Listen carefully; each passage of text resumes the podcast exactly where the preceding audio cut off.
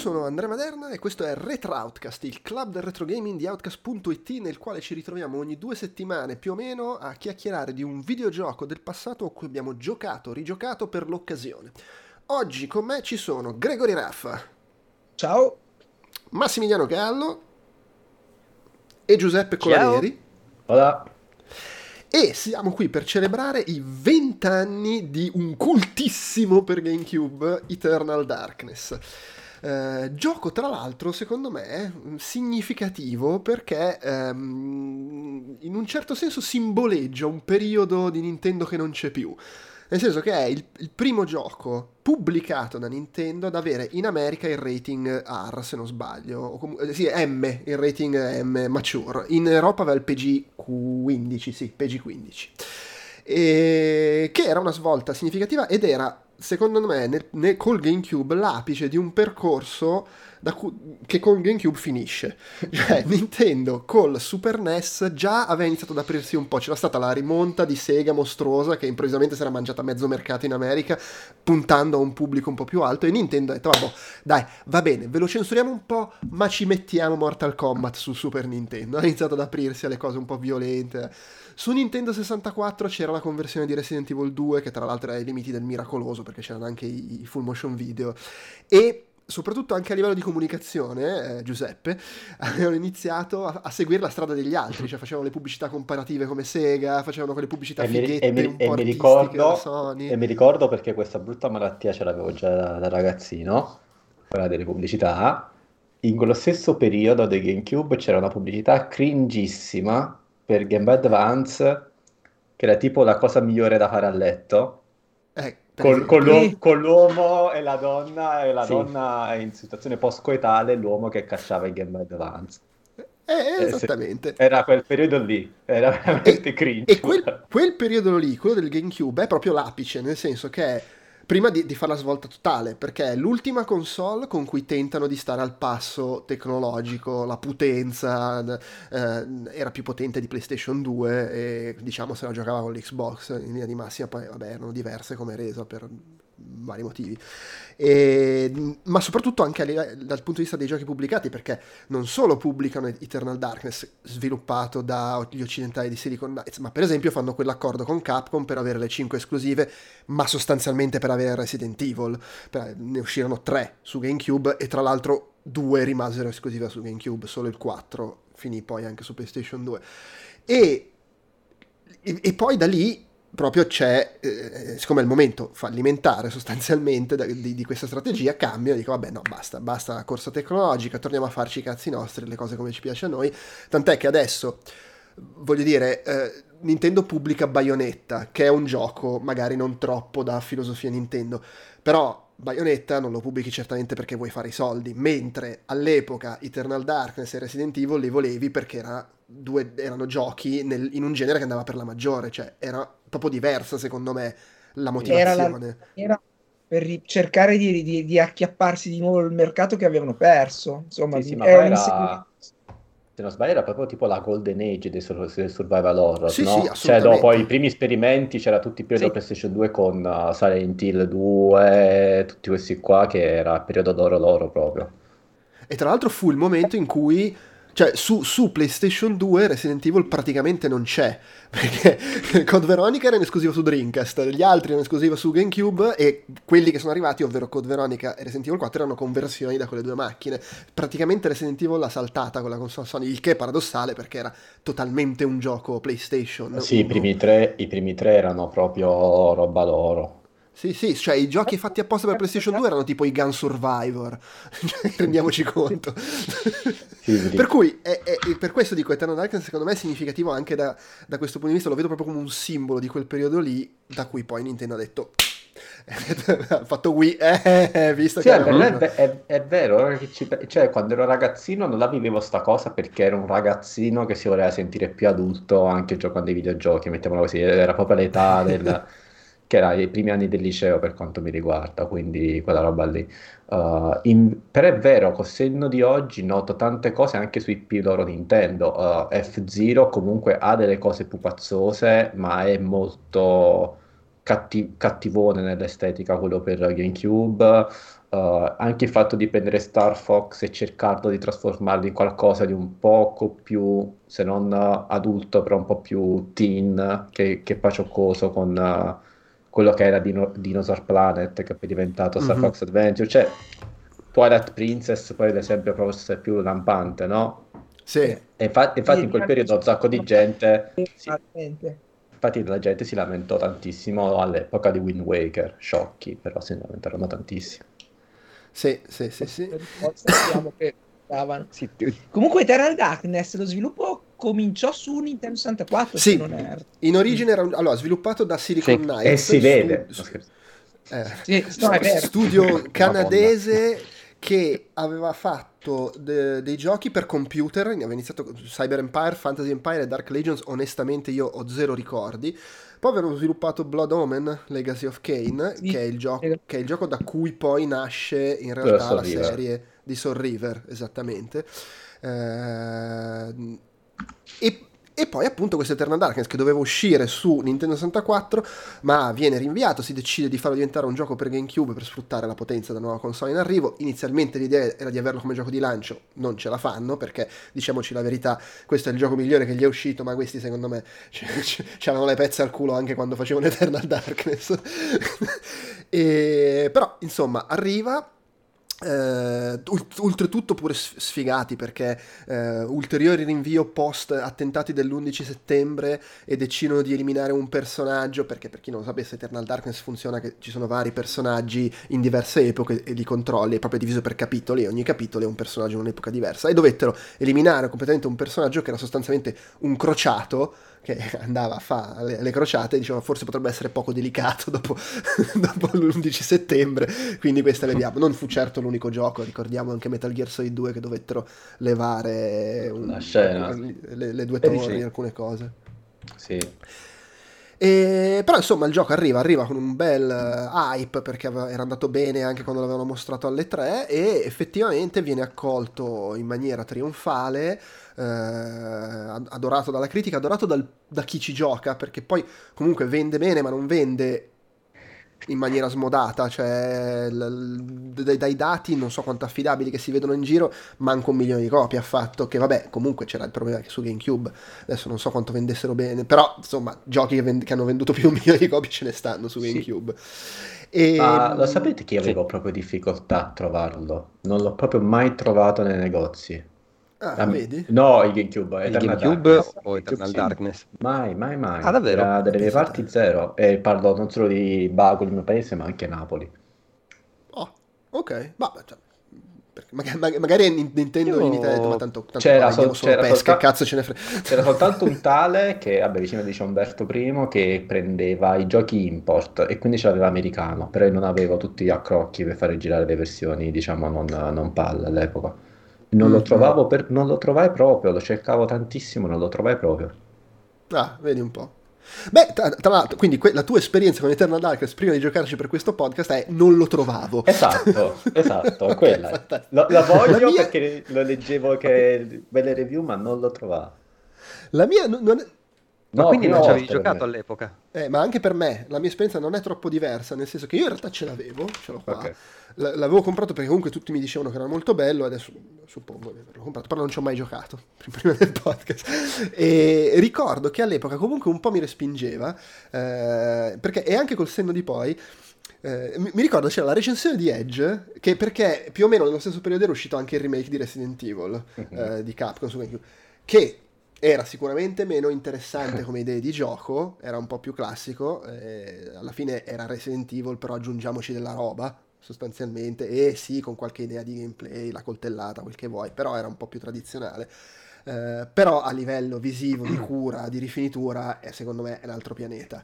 Eh, certo, aiutano i fondali pre-renderizzati, per carità, però proprio l'impatto era diverso. Ricordo la recensione di Edge che diceva, sì, Eternal... Eh, era una delle meno entusiaste, cioè ne parlavano benissimo, eh, intendiamoci, però dicevano certo, rispetto a Resident Evil, it's less polished.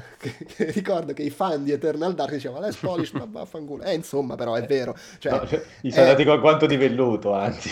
E, eh sì, poi a me proprio respingeva all'epoca i personaggi che mi sembravano proprio scassati, come si muovevano, l'estetica. Sì, non, non allora, alcune animazioni della... di quando devi andare piano, tipo, con lo stealth sono veramente rachitica, cioè si muove tutta. Cioè, Sono sì, veramente oscene. Sembra. Rachitica è cacata addosso. Sembra un personaggio insomma... che si muove piano, ma in un film comico, in una parodia. ah, ah, ah. Sembra Bugs Bunny che alza piano piano le ginocchia. Per cui di fatto io non ci avevo giocato, mi ricordavo amici che ci avevano giocato che comunque dicevano che era un bel gioco, che c'erano robe fighe e vabbè, me era sempre rimasta la voglia, quindi volentieri ci ho giocato per l'occasione. Voi altri due invece credo che siate dei reduci che, che ci avevate giocato all'epoca, non so, Gregory. Allora, io l'avevo giocato appena uscito, lo aspettavo tantissimo. Non, non ho un ricordo incredibile di, dell'attesa, nel senso che ehm, lo ricordo come un gioco che eh, lo stavo aspettando, è uscito, l'ho comprato subito e mi ricordo che mi piacque tantissimo. E infatti lo volevo rigiocare già da un po' e ne ho approfittato con, con l'occasione del podcast uh, di rigiocarmi. Mi ricordavo non tutto, ma alcune cose. Comunque sono passati vent'anni e, mm, e, non ho però dei ricordi particolari legati al gioco, se non che appunto mi, mi piacque tantissimo. Lo giocai tutto con il mio migliore amico, ci vedevamo la sera e con cui giocavo comunque in generale tutti i giochi horror, insomma ci piaceva giocarli insieme, quindi io giocavo, lui guardava, mi diceva, mi dava dei suggerimenti e li giocavamo così, giochi horror e, e niente, tutto qua. E, in realtà ne ho un bel ricordo, ma non ho nessun episodio particolare legato mm-hmm. al, al gioco. Io ce l'ho un episodio, mi ricordo che una sera ero a casa di Ugo Laviano perché vabbè, la, la, mia ragazza viveva a casa sua, era coinquilina. E, e, ricordo dall'altra stanza questa musica roboante, po, po, po, po, po, po, stava combattendo un boss. Non so se, secondo me era quello svolazzante nella chiesa. Eh, con, con sei braccia, uh-huh. beh, che poi in realtà lì chi vedi dipende da quale. Quello, quello che fa da guardiano all'artefatto, sì. diciamo. E, e, ricordo che bestemmiava parecchio. Ricordo che era un po' in eh, difficoltà. Una, una, cosa legata al, alla sanità mentale, a un certo punto, eh, io avevo un televisore della Sony, combinazione era proprio fatto così, quando si abbassava il volume, cioè comparivano le tacchette, no? A un certo punto si abbassa il volume di botto e io ho cominciato a a cristare contro il mio amico. Oh, ti sei seduto sul telecomando? No, no, no, no. È alzato il volume, era quello stronzo di gioco che era, era sceso il volume di botto. Sarà stata l'una di notte, boh, è ripartito fortissimo. eh, perché aveva questa cosa che eh, ripescando un po' se vogliamo dalle robe fatte da Kojima con Metal Gear Solid sulla prima PlayStation, eh, Psycho Mantis, uscire un po' dal gioco e giocare con il salvataggio, quelle robe lì siccome i personaggi avevano l'indicatore della follia, non so se sia il primo gioco ad aver avuto l'indicatore della follia, però insomma è il primo che, di cui ricordo che se ne parlava anche per questo.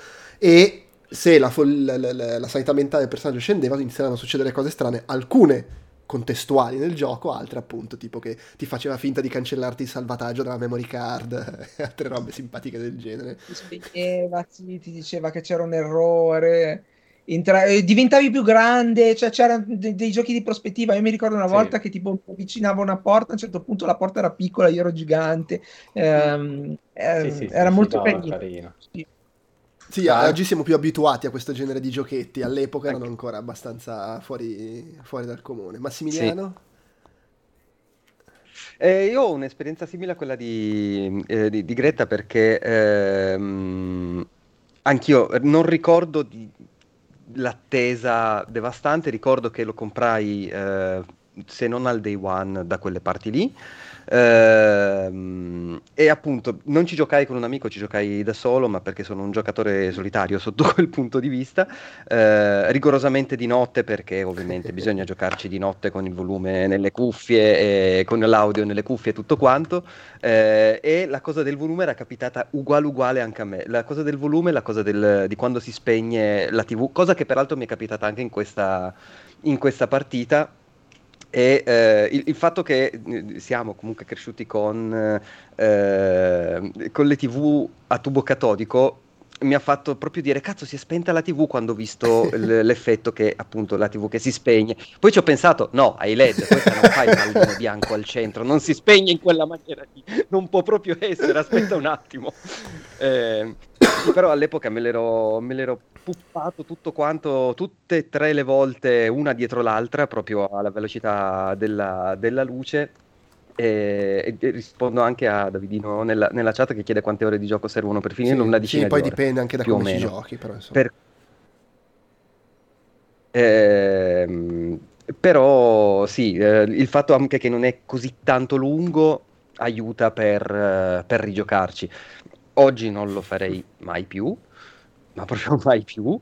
Eh, però all'epoca sì, me lo sono, me lo sono puppato sì, uno dietro l'altro. Diciamolo, quando tu lo finisci ti salvi e se ricominci a partita ti chiede vuoi tenere conto del fatto che l'hai già finito e, e, in pratica se lo finisci tre volte ti fa vedere un filmato extra perché diciamo la mitologia è che ci sono queste tre divinità antiche che vogliono arrivare sul nostro mondo a spaccare tutto e tu nel primo, eh, nel primo livello del gioco, la prima missione, che poi sono tutte flashback a gente che ha fatto cose nel passato, sei questo tizio che poi diventerà in realtà il cattivo del, del gioco, che sceglie una delle tre divinità e quella è la divinità che devi sconfiggere nella run che stai facendo. Se tu le sconfiggi tutti e tre in tre run separate, si sblocca il finale, quello proprio definitivo, che suggerisce che ci possa, perché poi c'è un... Uh, le divinità sono assegnate per colore e c'è anche il mm. colore giallo che appare qua e là nel gioco, che era una roba un po' buttata lì di, un, di una cosa che avevano in mente di fare, ma che poi era rimasta come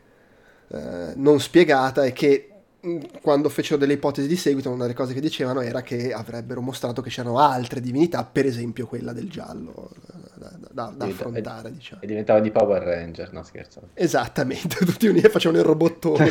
sì. No, sì, anch'io comunque se ci avessi giocato all'epoca e mi fosse piaciuto molto, sicuramente avrei fatto le tre, eh. le tre run perché io ero uno che le faceva per fi- cioè tipo Resident Evil 1 l'ho finito, l'ho finito con lui, l'ho finito con lei, poi l'ho rifinito con entrambi perché, solo perché c'erano i vestiti diversi. ero proprio fuori di testa su queste cose. Però vabbè. Giuseppe, stavi cercando di dire qualcosa? Sì, sì, no, dicevo, poi c'è la quarta divinità che è quella a cui è legato un po' il, sì. diciamo, il finale segreto che è Mantorok sostanzialmente, che uh, senza fare troppi spoiler ce l'ha con tutti e tre, mettiamola così. Sì, sì, sì. Sì, tant'è che, vabbè, ma tanto poi delle magie parliamo dopo. Sì, eh, sì, sì. Eh, volevo solo aggiungere un'altra cosa sull'esperienza di gioco, però in realtà sull'esperienza di averci giocato adesso. Io ci ho giocato su Wii. Mm-hmm. ho detto, vabbè, funziona la retrocompatibilità, il Wii quantomeno c'ha l'uscita component e lo sì, posso sì. attaccare a TV HD, si vede un po' meglio. Eh, però non è stato semplice perché io quando ho traslocato dall'Italia mi sono portato dietro le cose necessarie. Quindi, tipo, non ho portato PlayStation 1 e PlayStation 2 perché tanto avevo la 3 retrocompatibile, per esempio. Quindi, vabbè, uh-huh. c'è un Wii che è retrocompatibile, sì. Ma avevo dimenticato una cosa: che per giocare ai giochi GameCube su Wii devi avere il controller del GameCube e la memory card del GameCube, che non mi ero portato avendo lasciato il GameCube. Caso vuole che fortuitamente, proprio quando volevo iniziare a giocarci, quel fine settimana mia moglie va a Milano. Ma tra l'altro non era previsto, cioè è successo proprio all'ultimo momento che è andato due giorni a Milano. E quindi, ah, senti, non è, beh, vedi un po', non è che mi porti tutto il GameCube, è probabilmente un po' pesante visto che sei andato solo con lo zaino. Però il controller e la memory card. Allora va lì, cerca, questo qua è il controller, memory card non ne trova, e porca puttana. Qui c'ho la scatoletta con tutte le memory card, ma non c'è cioè ho la VMU del Dreamcast. Ho quelle PlayStation 1 e PlayStation 2 in cui avevo vistato quando abbiamo fatto ICO quella GameCube non c'è. Allora sono andato a un, uno di quei negozi che compra vendono usato e c'aveva lì due memory card GameCube ho detto scusa mi serve una memory card GameCube. Quello manco sapeva cosa fosse detto, quella la nera.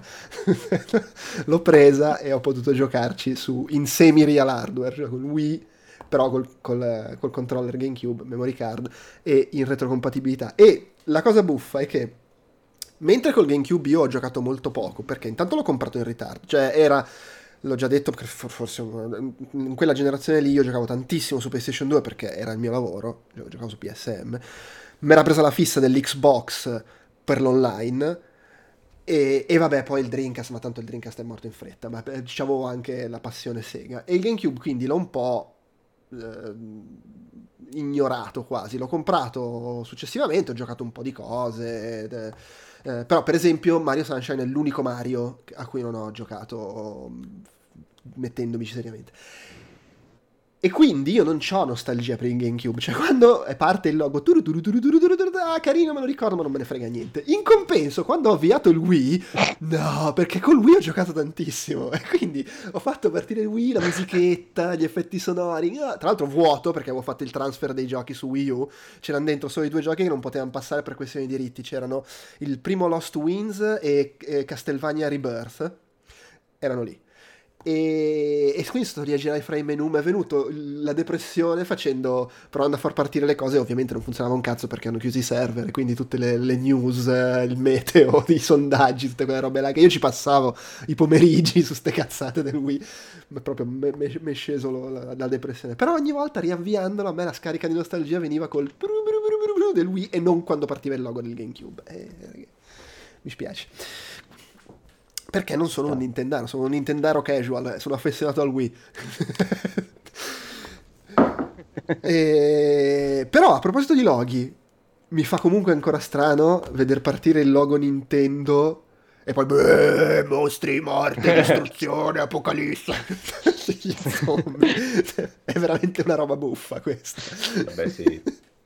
Sì, che poi e... Breath of the Wild è un po' molto tragico, però vabbè comunque a livello di, di, look, a livello di look non è questa roba qua, non è Mantorok per dire lo si incontra, la divinità viola, è veramente Lovecraft fatto e finito.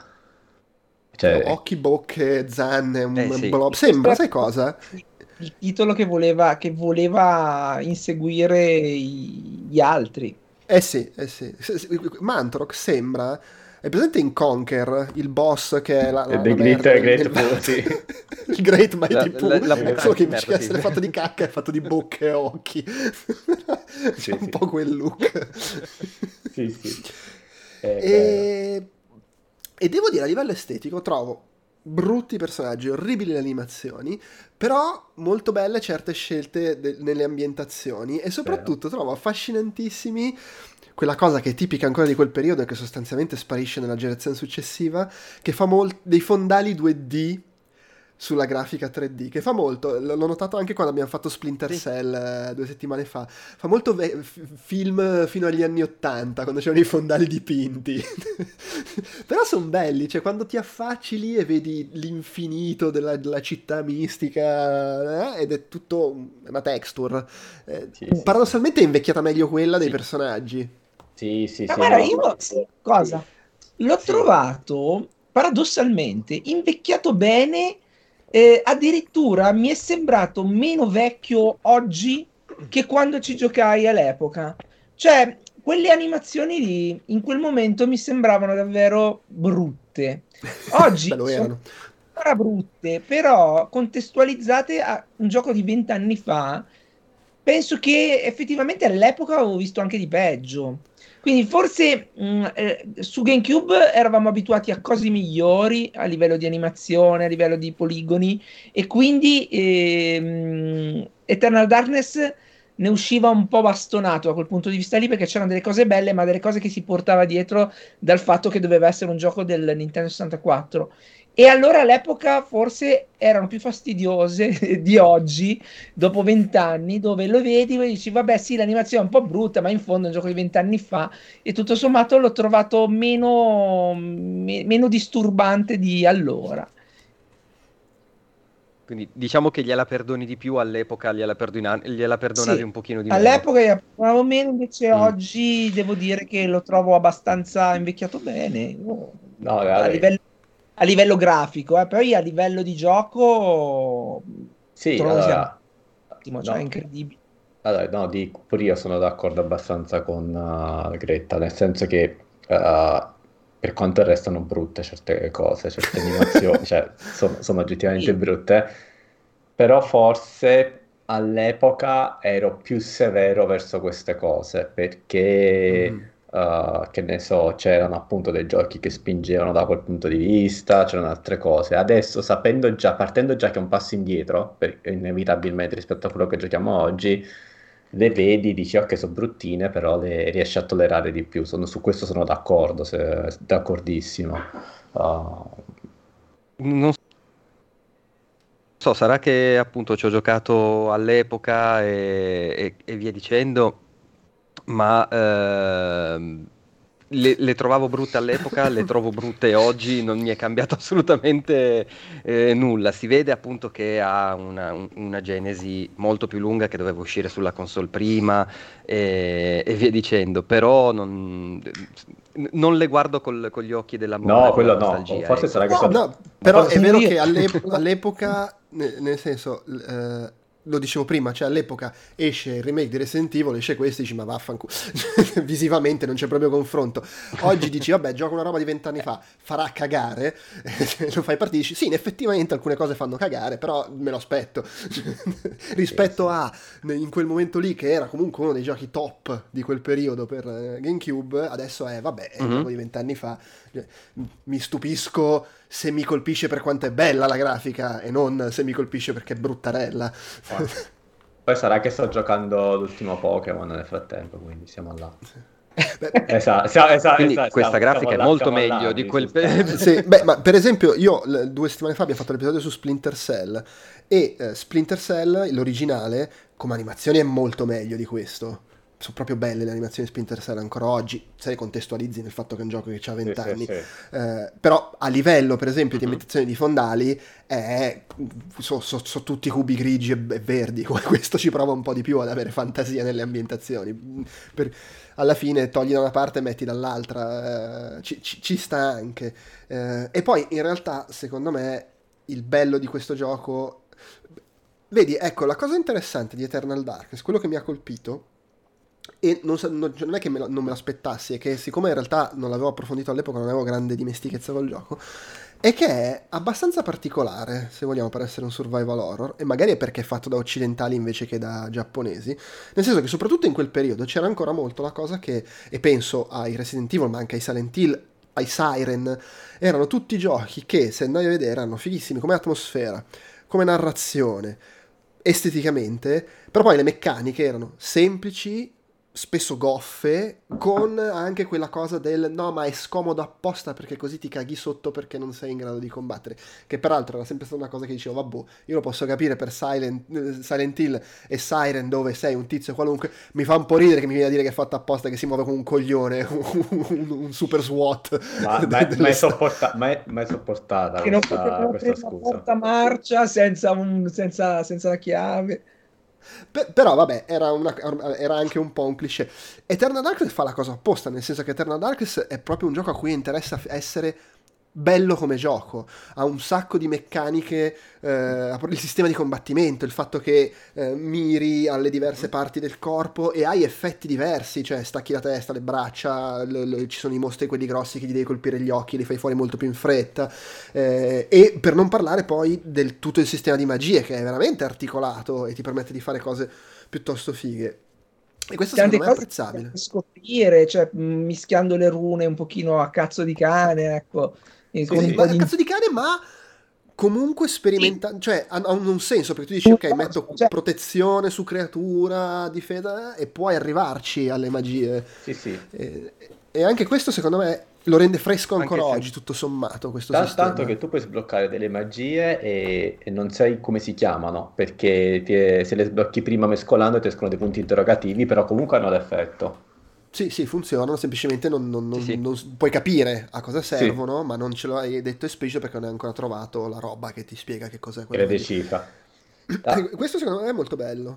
Io soprattutto ho trovato molto bello, uh, allora, per quanto riguarda, per quanto comunque la parte proprio di scrittura risenta ovviamente di, un, uh, di, un, di un'epoca che fu e quindi non risulta moderna in certi aspetti, risulta estremamente moderna la struttura sia quella degli episodi, cioè de, sostanzialmente della, della, genesi familiare, che però è un espediente per avere dei capitoli chiusi, che poi c'è, è, c'è una piccola parte del, del, capitolo che si ripercuote poi in quello successivo, sostanzialmente un indizio per Alex, la protagonista principale del gioco, per andare avanti.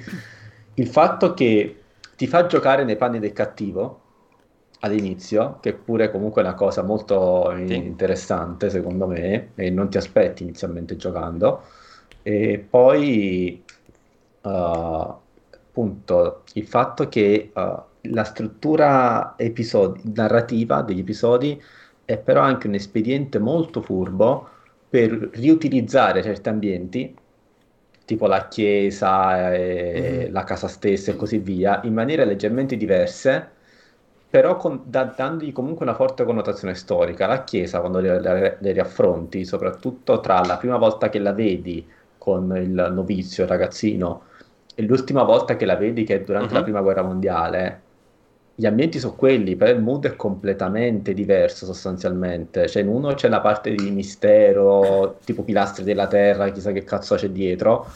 Dopo tu già sai che c'è dietro, ma c'è tutto un mondo di oppressione della prima guerra mondiale, l'ospedale da campo, il fatto che quelli saranno morti, sono zombie, non si capisce. Cioè, eh, questa roba è molto figa. E allora, io non sono un gran giocatore di horror, ripeto, certo, ho giocato gli Amnesia che hanno un po' ripreso la meccanica delle allucinazioni per certi versi, però questa roba qui in survival horror moderni non so se quanto l'ho ritrovato onestamente, questa roba di mescolare narrazione, game design, uh, level design e così via. Secondo me... La cosa di tornare nello stesso... Allora, è non so se sia un, un pescare voluto o semplicemente, mm. però volendo mi, mi, viene, mi, vengono in mente due cose eh, che però qua assumono una dimensione completamente diversa, ovvero c'era il fatto di Resident Evil 2 che se lo finivi e poi conservavi il salvataggio e giocavi con l'altro personaggio, ripassavi negli stessi ambienti, trovando però oggetti messi di qua, oggetti di là, come l'aveva lasciato il primo personaggio. E questa è una cosa che qui viene fatta, cioè tu in epoche diverse puoi trovare cose che hai fatto con un personaggio in un'epoca precedente. E poi mi viene in mente anche che, ed è una dinamica anche ci sono alcuni giochi a me viene sempre in mente l'esempio del penultimo livello di Banjo Kazooie che giocano col, sul, sullo scorrere del tempo cioè fai una cosa e poi nell'epoca successiva vedi le conseguenze di quella cosa sì, sì. però qui è proprio elevata mm-hmm. a sistema e tra l'altro la, il fatto degli episodi è stato buffo perché mi ha fatto venire in mente eh, come negli anni di Nintendo DS, 3DS, PSP e PS Vita eh, questo gioco è strutturato come se fosse un gioco per quelle console lì, per le console portatili. Cioè, io mi ricordo che quando usciva un gioco per quelle console sì. si diceva: Ah, vedi, è pensato per le console portatili perché c'è gli episodi brevi che ti danno la soddisfazione, puoi giocare a sessioni. E mi sono reso conto che un gioco pensato per le console portatili può anche essere un gioco pensato per un giocatore di mezza età. Beh, infatti, infatti l'ho, gio- l'ho, giocato su Steam Deck ed era perfetto su Steam Deck eh, vedi ma, tra l'altro, viva l'Occidente, c'è pure il salvataggio libero. È vero che mo- non puoi salvare quando ci sono nemici nei dintorni, ma quando non ci sono salvi dove vuoi, ti sal- sei lì, ti salva proprio in quel posto come se fosse Doom, cazzo, e sì. salvi lì. Cioè, questa sì. cosa per me è stata fantastica, comodissima. Sì. E io, tra l'altro, ci ho letteralmente giocato, cioè io non ci ho giocato tutti i giorni, però fai quasi ogni giorno mi mettevo lì e facevo un episodio. Ed era fichissimo perché mettevi lì, uh-huh. comunque era impegnativo, soprattutto alla fine, sono abbastanza lunghi, però mi dava soddisfazione, senso di aver ottenuto qualcosa di concreto giocando tutto sommato una quantità di tempo contenuta. È perfetto, quarantenni, giocate a Eternal Dark. Sì, no, è vero, è vero, questo mi è piaciuto molto. Poi io l'ho giocato, tranne gli ultimi due episodi per chiuderlo oggi, li ho giocati anch'io uno al giorno e onestamente mi sono trovato stra, stracomodo. Sembrava, non dico una serie TV perché sennò chiamiamo i giochi Telltale di un'epoca che fu ormai, anche quella. Però mi è, comunità narrative che però hanno un proseguo da una puntata all'altra, l'ho trovato molto molto carino questa roba qua. Forse se lo giochi tutto d'un fiato puoi pensare che sono quasi dei, dei, dei momenti di stop, di ritmo. Mm. E invece giocandolo come l'ho giocato io e pure tu, ha, un, ha un pregio ancora maggiore, secondo me, questo tipo di soluzione narrativa. Poi magari sì, sono... Io credo Credo che l'abbiano giocato tutti così, eh. così a intuito. Sì, sì, oggi sì, oggi sì magari eh, all'epoca che ero ragazzino, sì. che pure io facevo il 100%, magari eh, ma all'epoca... Eh. Esatto, magari ti facevi due o tre capitoli uno dietro l'altro perché magari giocavi quelle tre ore filate eh, tutta, tutte d'un, d'un, botto, ti passavi magari il pomeriggio o la nottata a, a giocare Eternal Darkness, però oggi effettivamente, banalmente, finisco, finito, finisco di lavorare, sono le 5, le 6 ho un'oretta libera prima di cena, ok dai mi faccio la cosa di Eternal, l'episodio di Eternal Darkness, ehm, a parte quando non salvi e sei costretto a farlo due volte. E io lì ho la mentalità eh. da, da, giocatore no, cresciuto eh, con le avventure Sierra, io ogni volta che potevo salvavo in uno slot diverso. ogni... Sì, no, io questo no, io... mi sono, gioca- mi sono giocato la runa di Mantorok per via di sta roba eh, qua. Vedi. Io, l'ultima volta che ho acceso il 360 eh, vedi, io... sono andato a vedere, ho tipo, perché Bioshock potevi salvare quanto volevi, credo di avere mm-hmm. 65 salvataggi di Bioshock, se non di più. Io sono andato a vedere per curiosità quanti salvataggi avevo sulla schedina di memoria eh, del, del, GameCube, che è ancora quella che avevo all'epoca. Penso di averne sì, almeno beh, una decina. Lì, almeno. Comunque ti limita, cioè a un certo punto finiscono gli slot e devi tornare lì. Sì, sì, sì. Infatti eh, avevo, sì, sì, li avevo occupati no. tutti quanti. Se non ricordo, ma forse ce n'è uno o due liberi alla, alla fine. Però io una roba l'ho finito che avevo in, iniziato il terzo giro. tornare indietro. Scusa, Gregory, ti ho interrotto, stavi dicendo qualcosa? Eh no, che io li sovrascrivevo nel senso che di solito un, due o tre salvataggi, poi, poi mm. scrivi, scrivo sopra il, il, primo e poi andavo avanti e, e tornavo indietro. Non, non ne tenevo tantissimi. Non so se vogliamo spiegare vagamente la, la struttura di gioco, che magari non è tanto sì. chiara per i ragazzi che sono in chat. Sì, sì, sì. No, eh, allora, il, il, gioco inizia che tu entri, a parte che il gioco inizia ed è Resident Evil, cioè entri nella casa e c'è proprio l'inquadratura iniziale di Resident Evil con la stes- la, le scalinate e vabbè. Però se tu sei ma eh, fatto con i cubettoni Lego. E, e sei questa donna, eh, questa biondazza che si ritrova in questa casa perché è stato trovato suo padre, non, o no? nonno, nonno, nonno, nonno massacrato nonno. e lo dice vabbè pa, pa, passo la notte qua a cercare di capire cosa è successo. E cercare di capire cosa è successo è che trovi queste pagine di sto libro eh, inciso con la pelle degli schiavi egiziani. Esatto, eh sì, un po' necronomico sostanzialmente. E praticamente ogni pagina racconta la storia di qualcuno che nel passato ha fatto qualcosa. In alcuni casi sono antenati di lei, non, non sono tutti antenati no. di lei. E praticamente tu i, i, i, vari atti, le varie missioni, livelli, come li vuoi chiamare, i capitoli del gioco sono tu che controlli questi personaggi che hanno fatto cose nel passato, inframezzati dai momenti con lei nel presente che piano piano scopre cose e che poi diventa la protagonista del capitolo finale ambientato ai suoi tempi. E quello che, che devi fare, abbiamo detto prima, tu nel primo, nel primo, episodio controlli quello che poi diventerà il cattivo, che finisce dentro sto tempio, sceglie uno di tre artefatti e sostanzialmente scegli facendo questa scelta scegli qual è il demone antico che lui servirà e quindi quello che devi sconfiggere e, e, quindi lui appunto diventa cattivo e poi da lì in poi c'è proprio questa cosa generazionale di persone che in varie epoche si ritrovano coinvolte, alcune per caso, alcune per caso o per il fato, alcune controvoglia, altre invece proprio se la vanno a cercare per cercare di combattere questa cosa che sta succedendo, di questa divinità Lovecraftiana che vuole arrivare a mangiarsi tutto. La cosa figa è che ogni eh, ognuno di queste divinità è cont- mm, caratterizzato da un colore, c'è rosso, blu e verde, più un'altra divinità che eh, sta in difficoltà, è lì sul letto di morte, che è quella che sembra il demone cacca di, di, di Conker, sì. che è viola.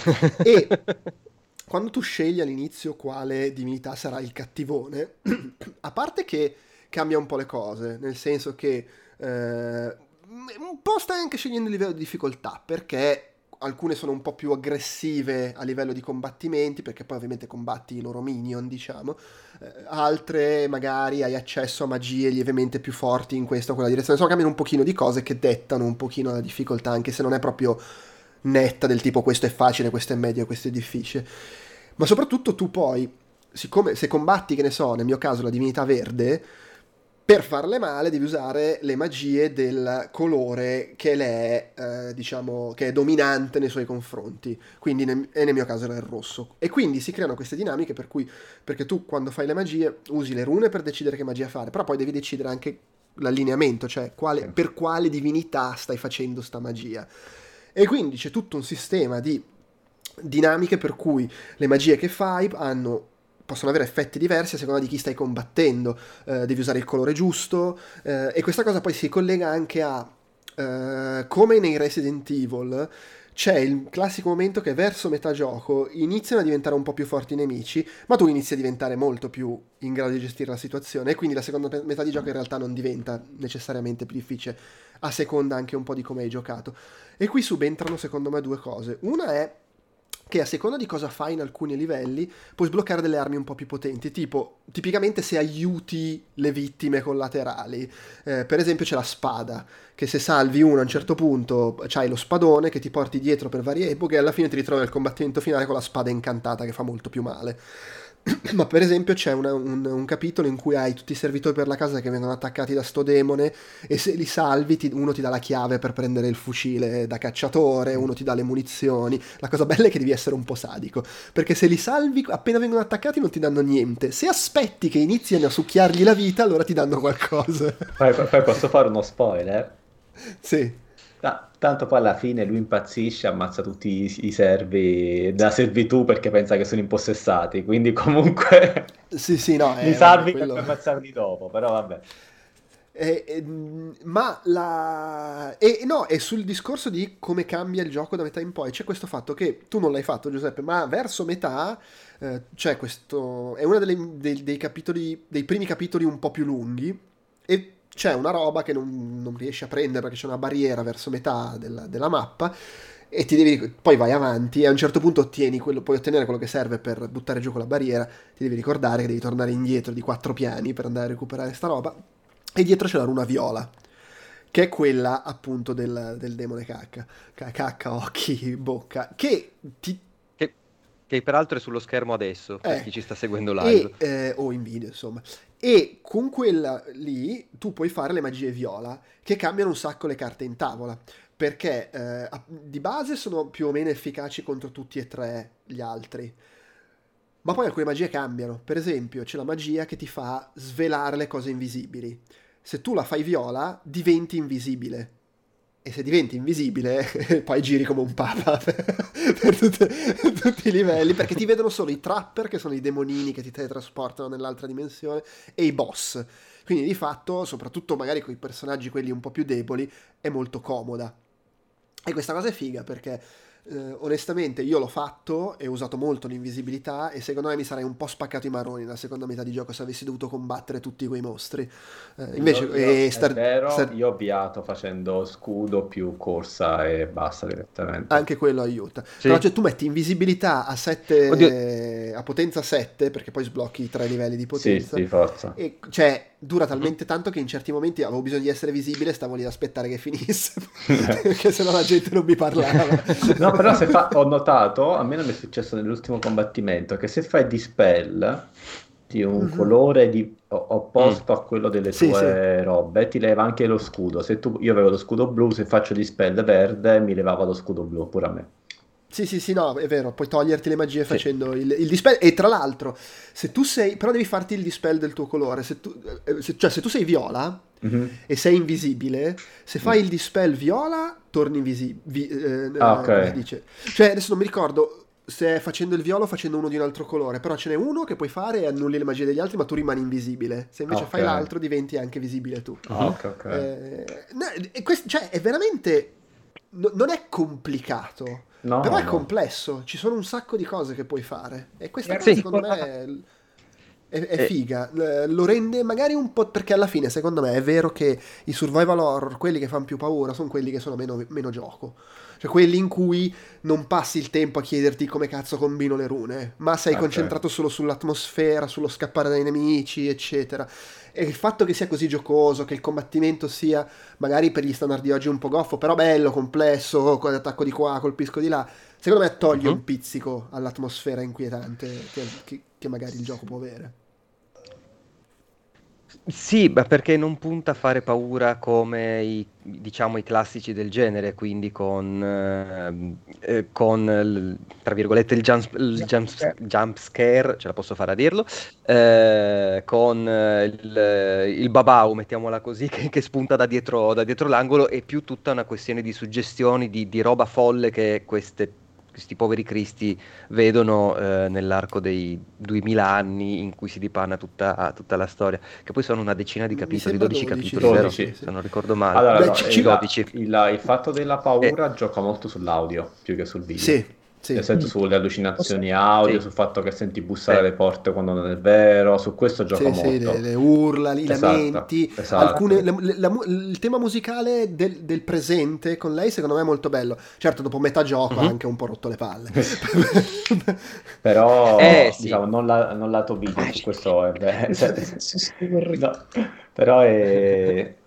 è e diciamo che sapevano di non poter puntare troppo sul, sull'impatto grafico, ecco, hanno fatto sì. un lavoro della Madonna cioè, sotto il punto di vista del sound design. Sì. A me è vero che a un certo punto sei molto forte e la magia rompe un po' la sensazione di impotenza, nel senso tu a un certo punto hai anche dei perso- solitamente personaggi che, sono, che hanno poca vita o, o sono suscettibili mm-hmm. alla paura, perché stra- la, la meccanica è che tu più sei a contatto vicino con gli orrori, più ti diminuisce la barra di sanità mentale. Sì.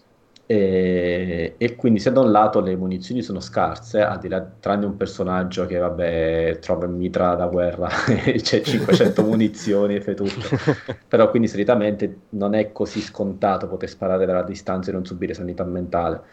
Uh, il fatto che però puoi recuperarla con una magia aiuta tanto perché chi è più debole deve scappare spesso ha molta più magia e quindi è molto più facile andare in una zona sicura e quindi poi perdere un po' di tempo e curarsi e ripristinare l'indicatore di sanità mentale e così via. Da questo punto di vista, diciamo, aiuta molto. A me mi ha aiutato perché a un certo punto, verso la fine, ci, ci si alternano un paio di personaggi veramente debolucci da quel punto di vista. Sì, sì e, tipo il giornalista, appunto, quello della prima guerra mondiale è veramente una pippa, uh-huh. però il fatto che può utilizzare la magia ti, ti semplifica parecchio la vita, secondo ma, me. Ma è sicuramente voluto, cioè la magia sì, sì, sì. come strumento per, per, difenderti. Tra l'altro, sempre parlando, cioè le magie viola, le, quella curativa ti cura contemporaneamente sia salute che sanità mentale. Uh-huh. Le, e, e, e, oltretutto sì. il bello dell'invisibilità è che siccome i mostri non ti vedono, non ti fanno scendere la sanità mentale. Eh, sai, sì, sì, perché loro fanno un glow verde con, con gli occhi sì, quando, e, quando e, notano. E, si fa... accorgono che c'è qualcosa nella stanza perché si girano, però non, mm. non hanno impatto su di te. E cioè, questo comunque fa, fa, una bella, fa, una bella, differenza, insomma. Le... questo vabbè, non c'entra con il gioco, però i dungeon con le trappole, i pulsantoni che mhm. schiacci mm-hmm. e partono le cose. A me è venuto in mente Super Mario sì. Land 2, l'ultimo livello, perché ci avevo appena giocato e lì ci sono lì che passi sulle piattaforme e cascano le robe. Però vabbè, lì non è colpa del gioco, insomma. È un cliché e... all'Indiana Jones. Eh, come? È un cliché alla Indiana Jones. Beh, certo, sì, sì, sì, sì. Tra l'altro, sì, quanto sì. è bello il, il, capitolo col personaggio stile Indiana Jones che sopravvive, molla lì l'artefatto, si leva dalle balle. sì, bellissimo. Ah, Quelle... grazie. pochi che non fa una brutta fine. sì, sì, perché sì, sì, sì. Eh, penso l'unico no, anche fa una brutta cioè, fine, non si capisce altri... che fine fa il, solda- il, il soldato di colore. Muo- il pompiere, dici? Il pompiere. Lo, lo, dice chiaramente. Non, il pompiere. Dice che dice che è in pericolo. Lo dice eh, chiaramente, eh, eh, dice sì. questa è la mia ultima notte, vado ad affrontare sti cosi, non ti magari, posso proteggere, tieni, grazie, arrivederci, Prima devo fare Ciao. una cosa, cosa, eh, affari miei. Poi c'è, invece a me fa tra, straridere d'inizio di, l'architetto, come si, che c'è un nome italiano, non mi ricordo. Sì. Roberto Bianchi. Roberto Bianchi. O qualcosa. Allora, che fa una delle fine più... Bianchi, tipo. Sì, sì, sì fa una delle fine più sì, di sì, merda che Bianchi. c'è tra i vari finali, eh, però cioè, l'inizio è letteralmente preso a caso, fammi a vedere come stanno le stanze, se, se stanno crollando, vai, parliamone. Allora, l'italiano, innanzitutto... Ho, ho il vago sospetto ho il vago sospetto che quello sia il pezzo che ha sostituito no, quello, quello, delle crociate. quello che sembra uscito da Prince of Persia. Eh... Ah, sì, Oh, esatto, eh, Mm, sì. perché comunque doveva essere in quell'ambientazione lì. eh, almeno dovrebbe, eh, non vorrei Ah, confondermi, ma mi pare che sia lui quello che, che ha sostituito, perché doveva essere tale Joseph De Molay, che era appunto il, Cioè, il, il crociato, e mm, eh, è stato tolto e, il- e sì, Karim al suo posto.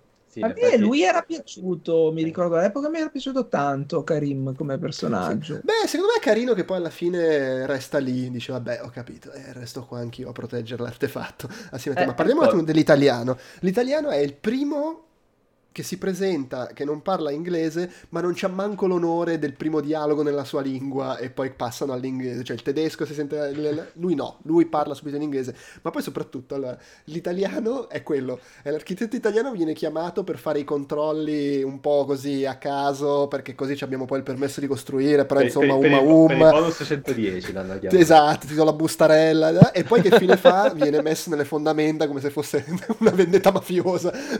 Sì, veramente. Cioè, vabbè, vabbè. E, e tra l'altro è panzone, si muove lentamente, cioè veramente male male. Sì. A- a- altro che l'italiano delle barzellette, cioè fa proprio la brutta fine.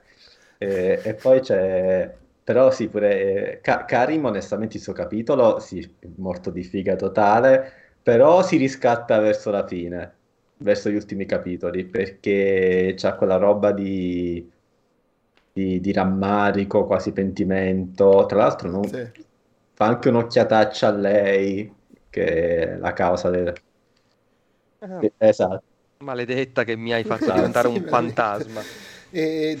No, e poi prima dicevate dell'audio, secondo me ci sono dei momenti, proprio tipo quando vai a prendere il libro nell'altra dimensione, ci sono tutte le teste urlanti, e, Ah, e si bello. sentono... Quello è figo, ma anche Quello per è esempio la parte eh, in, um, come si dice, in guerra, quella ambientata durante la guerra mondiale, Bella, che là. sei soldato, e eh, soprattutto dopo che hai preso il, il libro inizia ad esserci un po' di casino e si sente costantemente la pioggia fuori, i bombardamenti, è, è proprio fatto bene l'audio lì, c'ha, c'ha dei momenti in cui è molto evocativo da, da- da questo punto di vista. E, e insomma, Ecco, insomma, l'unica funziona. cosa che è un po' pallosa in tutti i quadri della chiesa, di per- che sono state tut- secondo me sono state tutte le mie ambientazioni preferite, sia appunto le- quelle iniziali che è stato tutto quello della guerra della prima mondiale, forse, cioè quello forse è la mia preferita in, assoluto, però il tema di quando risolvevi la cosa con il coro, Mm. Oh, che palle, che un, po' Ah, sì. un po' Zelda. Sì, sì, però minchia, didascalico, Eh, vabbè. proprio didascalico, però vabbè. Eh vabbè, sì, sì.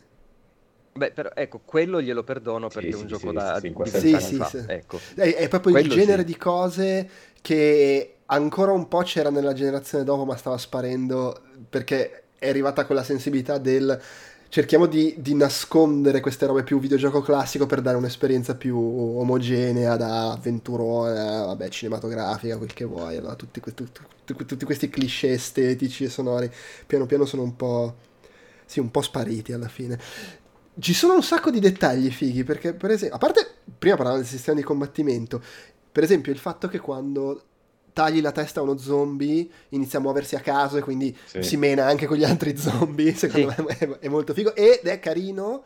eh, una cosa che per carità si è vista poi anche in altri giochi, il fatto che quando ci sono mostri di eh, allineamenti diversi si menano fra di loro e tu vai, bravi, Beh, sì. menatevi, mi faccio gli affari miei. Che, che può essere anche quando nel momento in cui puoi evocare quel tipo di mostri, può anche essere un, eh, un modo per evadere dai vari combattimenti. Quindi ce n'è due o tre che si stanno, che ne so, verdi, e evochi quello blu, li lasci lì e li fai, li fai menare tra di loro, tu puoi sgattaiolare tranquillamente. Se magari non hai preso la runa viola per Sì, diventare sì. invisibile. In compenso ho un, un- un appunto qua, non si possono saltare le cutscene e sotto c'è Mhm. una bestemmia. Eh, oh, a me non le Sì, faceva saltare, Me le forse perché tu avevi il saltare. salvataggio che l'avevi già finito. Poi, però a me non, Ah, le faceva, non le faceva saltare minimamente, essere, sì. però per fortuna su Steam Deck c'è un pulsante che se premi va veloce, va più veloce, Ah, vedi. diventa tipo Secondo, secondo 1,5. me tu stai... Ah, sì? Perché tu stavi facendo il New Game Plus, mh, per usare una terminologia più contemporanea, e quindi ti faceva saltare le cutscene perché giustamente le avrai ben già viste se ci stai rigiocando. A me non le faceva saltare, no. Sì. Eh, No, no, Ah. zero. Non lo so, a un certo punto ho provato, devo- dovrei riprovare a fare a, a prendere un altro, un'altra scheda di memoria per vedere, perché sinceramente non ricordo se la prima volta Ma- non, beh, non si potevano non si potevano saltare. Io ho provato con Ho- Start e B, Ho 90% premuto delle volte tutto. me la faceva Sono saltare. Perché Ah, quando allora. muori e ti ti devi beccare il filmatino. ah, Ah, infatti, sì. Eh, sì. O magari ho dovuto spegnere per qualche motivo e rifare il pezzetto, però insomma... difficile. Perché comunque non, non puoi salvare quando ci sono i mostri vicini e mi è capitato un paio di volte che dovevo spegnere. E vabbè, oh, che, che devi Certo. fare? Ma le- le- scusa, di Gregory? Secondo me è molto bello anche il doppiaggio. mm, A parte magari alcune cose mm, belle, le voci sono azzeccate, mi piace come Sì, sì, recitano. sì. Mm, Sì, nei, nei limiti che spesso si trovano a dover dire stronzate. Vabbè, Perché sì. c'è, c'è- c'è proprio sto taglio da horror che si prende tremendamente sul serio, ma sta raccontando di- de- de- de- de- de- de- della merda contro lo scorpione gigante che si Sì, nello sì, spazio. Sì, sì, no, infatti- Soprattutto coso, Pius lì, lo scheletro in armatura ogni volta che appariva Mabuff. Dai. Lì Era poi il, il- il cattivo, ora ci vuole il cito, però dei Power Rangers, proprio quel tipo di cattivo là, cioè... Eh, sì. Ah, come si chiamava? Eh, Rita Repulsa, quella roba la cattiva. Però è, c'è da... Sì, quello un po' lo ha pure i dialoghi di... eh, di me- eh, finali proprio delle- di lei quando poi sostanzialmente sta per vincere e finire il gioco sono veramente dal latte alle ginocchia Sì. che, che invece uh, Sì. che invece però sono contrastate da altri secondo me protagonisti che sono un po' meno pomposi qualche descrizione comunque d'effetto quindi da quel punto di vista c'è un po' di altalena Sì, lì, lì, Mhm. lì- lì è dove anche non aiuta l'estetica, nel senso che Mm. Comunque è un genere di roba che non è facile non rendere ridicola e se, se fosse un gioco che magari gioca un po' più sul eh, vedo non vedo, sul cupo, alla Silent Hill per capirci, magari risulterebbe meno, Mhm. meno pacchiano su alcune cose, però vabbè, cioè, Sì, ma infatti, più sì, no, ma infatti Lovecraft, da cui loro ovviamente prendono a piene mani, funziona quando si vede poco, sostanzialmente. Cioè il genere proprio delle robe a tema Lovecraft. Si, si vede qualcosa, ma è poca roba, solitamente la intravedi, la percepisci. Qua, eh, ovviamente, per motivi di gameplay, ci sono degli zombie che camminano come stuzzicadenti mobili per, eh, che riempiono una stanza e che devi fare? Ecco, No, chiaro, sì. le uniche note che posso dire lato gameplay che mi hanno, o meglio, no di gameplay di design, che non mi sono piaciute sono i trapper, a una certa ba- basta. Cioè, Vabbè, la, gli prima, spari. la prima volta carina, a- anche se c'era la cosa distanza. simpatica che tu sei obbligato per alcuni enigmi a usare dei trapper che butti tu per bu- far salire della roba e poi Mhm. li ritrovi nella dimensione dove puoi rifinire tu. Volevo dirlo, è bellissimo che da un certo punto in Sì. poi in quell'altra dimensione ci sta il cadavere Il buttato cadavere, lì esatto. e la roccia appoggiata in un angolo. Sì. E poi c'è onestamente la parte che viene ripetuta due volte delle nove torri, quella, quella è veramente insopportabile. Che è una palla- È- è Allora, io la- di questo, di questo volevo parlarne, ma ehm, aspetta, un attimo una parentesi giusto per così eh, salutare. Un grazie al signor Good che ci ha dato l'abbonamento e un saluto a Dragon Questo che è arrivato in chat. Ciao.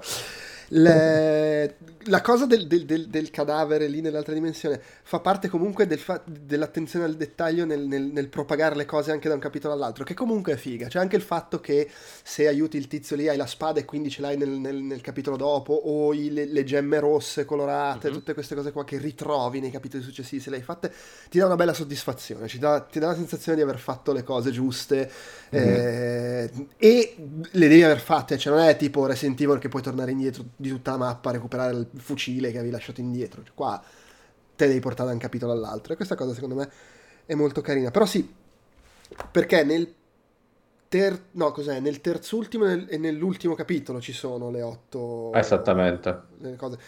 Allora, devo dire, io quando ho iniziato sì. l'ultimo capitolo, ho visto che dovevo rifarle. Allora, aspetta, premettiamo, spieghiamo di cosa stiamo parlando per chi magari ci ascolta. Perché c'è chi ci ascolta senza aver giocato al gioco. Siamo alla nuova frontiera del lo gioco su YouTube.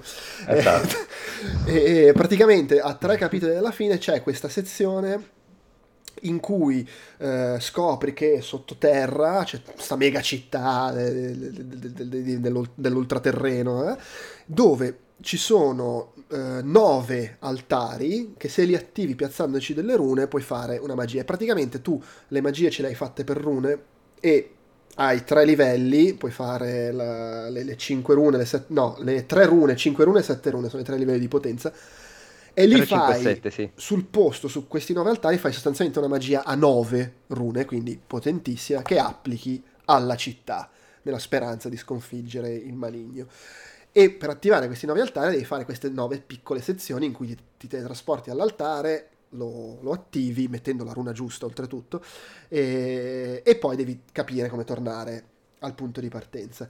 Lo fai in sto capitolo, due capitoli dopo, nel capitolo finale arrivi lì lo devi rifare. Devo dire questa cosa mi ha un po' fatto venire lo scolo che su minchia no.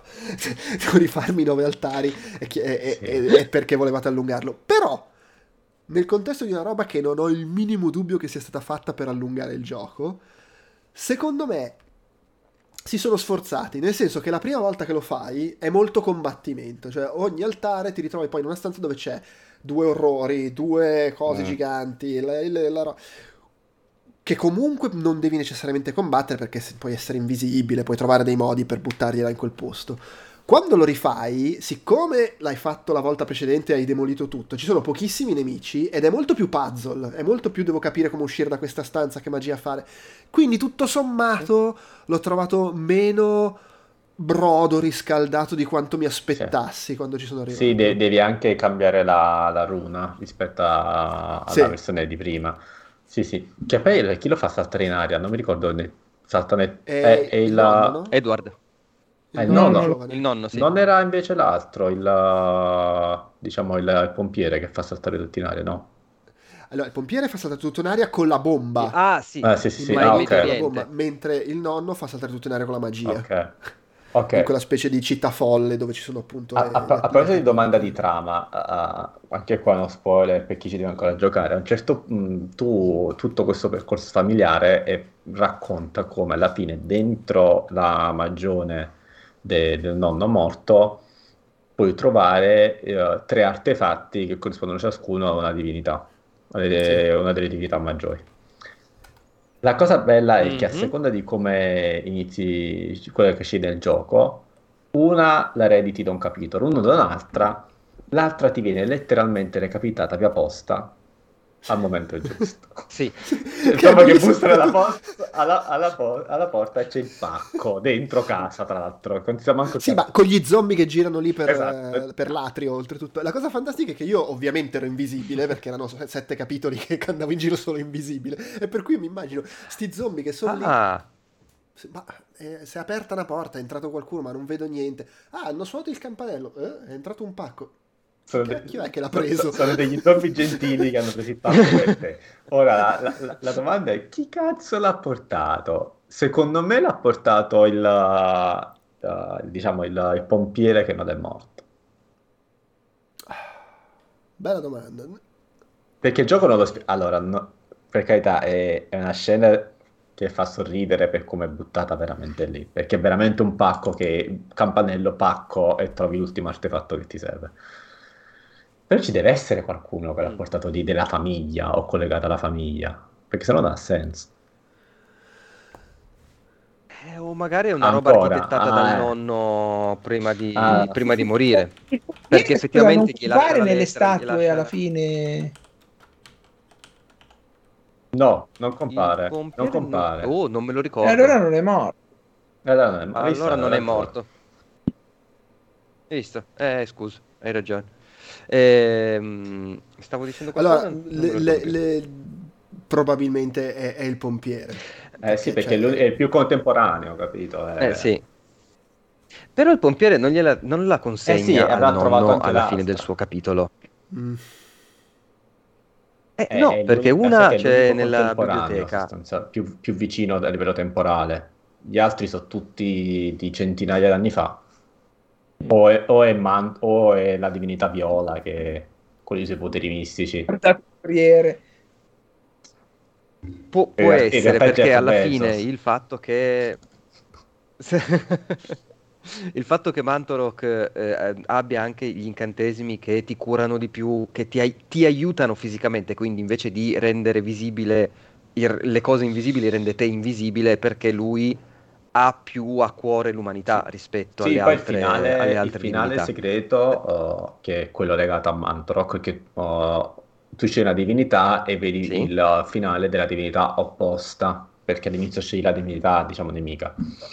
E Mantrock alla fine, in effetti, uh, lui nel finale segreto rivela che al di là che anticipa il concetto di multiverso che adesso va tanto di moda, perché dice sostanzialmente il, il fatto che tu rifai Sì. tre volte il gioco sarebbero tre linee temporali parallele che poi si incrociano con leggere differenze. E dice proprio che il suo scopo è stato quello di influenzare eh, la famiglia a Rovas, Ro- non mi ricordo il cognome, Roibas e Roibas. le persone a loro collegate per poi portare avanti i suoi piani, sostanzialmente. Quindi potrebbe essere anche sì. lui, solo che ha questa influenza di potere mentale. Eh, eh, eh, sì, Ha influenzato il cioè, postino. influen- influ- influenzare una famiglia per millenni, figurati che qual è il problema di influenzare un postino, cioè. E a proposito del- de- della, della protagonista, e, e pe- penso che sia il più grande, uno dei più grandi casi di clickbait della, de- della storia del, del videogioco, perché non serve assolutamente a nulla se non girare intorno per la casa e poi alla fine cerca di fare la figa. "Ah, io ti sconfiggerò! Sì, ma tu chi Però cacchio però è fortissima. Cioè, alla fine ti sei fatta un... Eh sì, perché lei è Eh, lei- quella che ha dentro di sé tutta l'esperienza Vabbè, lei c'ha, altri, c'ha la eccetera, sfiga di eccetera. essere la alla nipote di quell'altro è quindi è lei quella che si cucca la, la- la fine di tutto sto lavoro durato millenni e mo sta a te Comunque alla Toh, fine... beccati alla- tre artefatti comunque- e vai a alla- menare quello Comunque alla fine... Però- la casa e però risolve tutti i problemi che, che ci sono, Eh, cioè no, trova pagine del libro. E, la meccanica secondo No, me vabbè. è figa che tu per andare avanti devi trovare le pagine del, del libro, Mm. quindi c'è sempre un enigma. E, mm, Sì. poi alla fine anche lei, poverina, fa qualcosa. so. Beh, adesso voglio capire cosa voleva dire Massimiliano No, vabbè, però nel senso che è un, è, è un pers- è il- penso l'unico personaggio che non è per niente esplorato, se non oh, sono triste che è morto mio nonno, leggo questo libro. Mhm, so un Beh, sacco di cose e vado a fare il culo al male. È, la- è la- è il, solito, il solito concetto che è l'avatar nostro e quindi non lo esplorano perché siamo noi. Sì, certo. Sì, poi oh, alla fine ragazzi, ridendo e scherzando, comunque Mm. quella ha ereditato una casa di due piani bella grossa. Esatto. Eh, eh, Nel Rhode eh, Island, peraltro, sì, sì. Ah, ha dovuto salvare il mondo nel frattempo, però vado a Certo, dovunque si gira c'è un fantasma o, o i resti di gente morta ammazzata o, o Eh, eh, eh, però Vita putrefatta. E poi vi immaginate, poi alla fine si scopre che è la casa di Luigi's Mansion. È quella. È, è è anche probabile. Ha due piani, eh, vittoriani Esatto, e esatto. coloniale. È lei. Potrebbe essere Ci chiede lì. Davidino cosa ne pensiamo del lato tecnico, level design, motore grafico e audio. Beh, più o meno abbiamo parlato, cioè il motore grafico, allora secondo me ci sono delle cose stilisticamente belle e- ed è bello come eh, gioca con le inquadrature, tipo il fatto che quando inizia a scenderti la sanità mentale si storce l'inquadratura, si vede sempre più lontano e poi tutti i giochetti che fa con le illusioni. Dopo, dopo ne elenchiamo alcune delle, delle follie che accadono. Eh, poi le inquadrature vede- piacciono tantissimo fatte così. Cioè, io, io anche i Resident Evil moderni, i remake, io li avrei fatti così. Con la inquadratura comunque, la telecamera fissa da qualche parte che magari si muove, ti segue, però eh, non completamente da dietro le spalle. Cioè, così come, come è fatta in questo gioco, secondo me è la, è la telecamera più bella. Che poi è mutuata da Code Veronica, fondamentalmente. Sì, sì, beh, de- de- quando iniziarono a muovere un po' l'inquadratura ne sono loro, ma le- le- c'è proprio la cosa però che quando più scende la sanità mentale più si distorce Sì. un po' Sì, sì, sì. la- la- la- il, il- Mhm. il- come si dice, il grandangolo e si abbassa un po', che poi sono le tecniche base del cinema horror, se inquadri da sotto è inquietante, cioè, sostanzialmente. E- per cui c'è quello, dopodiché, abbiamo detto, si vede eh, che, che è un gioco tecnicamente su alcune cose un po' povero, i personaggi, certe animazioni, cioè, rispetto ad altri giochi contemporanei non fa una gran figura da questo punto di vista, ma insomma comunque si arrangia. Ah, L'audio è forse la cosa migliore Sì. per- da quel punto di vista, perché proprio le- come gioca co- con, gli effetti sonori, con riempirti di roba. Il level design secondo me è, è bello. Allora, non c'è un livello che direi è wow, che mappa fighissima, però è bello come è strutturato in quella cosa che dicevi tu Giuseppe, cioè nel eh, riproporti le stesse ambientazioni con piccole modifiche eh, sia di struttura sia anche proprio di arredamento, Sì, cioè esatto. quando la prima volta che passi nel passato in- nella stanza dove c'è la statua che ti guarda quando, quando cammini e segue. vedi che non c'è la statua, lo noti, fai caso proprio alle differenze sì, fra sì, sì. passato e presente. Questo secondo me è molto figo e a livello di design poi può piacere o meno che la fai due volte, anche se con approcci diversi. Però la parte finale con eh, i nove altari secondo me è strutturata bene, anche, su- anche le stanze in cui ti teletrasporti dopo averle attivate.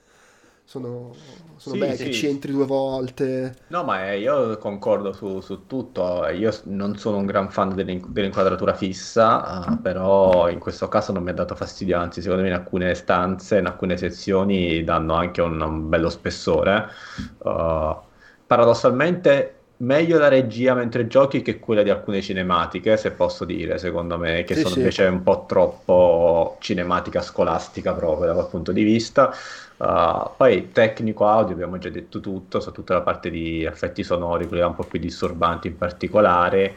Uh, level design sì, è, è funzionale, onestamente, è funzionale, non dà cioè, né troppe lodi né fastidio, onestamente.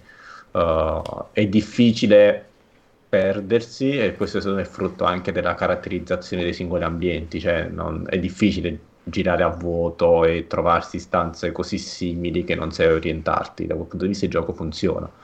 Poi da qui a dire che il gioco con i livelli più belli mai visti, o gli ambienti più belli mai No. visti, no.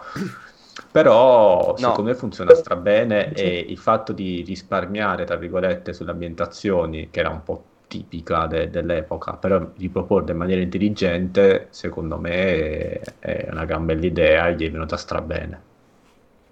Sì, Fammi poi... ah, mettere una cosa, mi fa molto ridere il, il poliziotto all'inizio, l'ispettore con il bicchiere di caffè incollato alla mano. Sì, Sì, eh, ecco, ecco, lui ad esempio mi aspettavo che poteva tornare e avere un ruolo, magari è quello che ha portato il pacco, va capito, però nel senso- Eh, Dove- però- doveva tornare, però- da quello che ho capito. Eh sì sì, poi perché poi è veramente irrilevante, cioè fa la figura del poliziotto scansafatiche e basta sostanzialmente. Sì, c'è anche dei dialoghi che vabbè. Sì, sì, vabbè. poliziotto.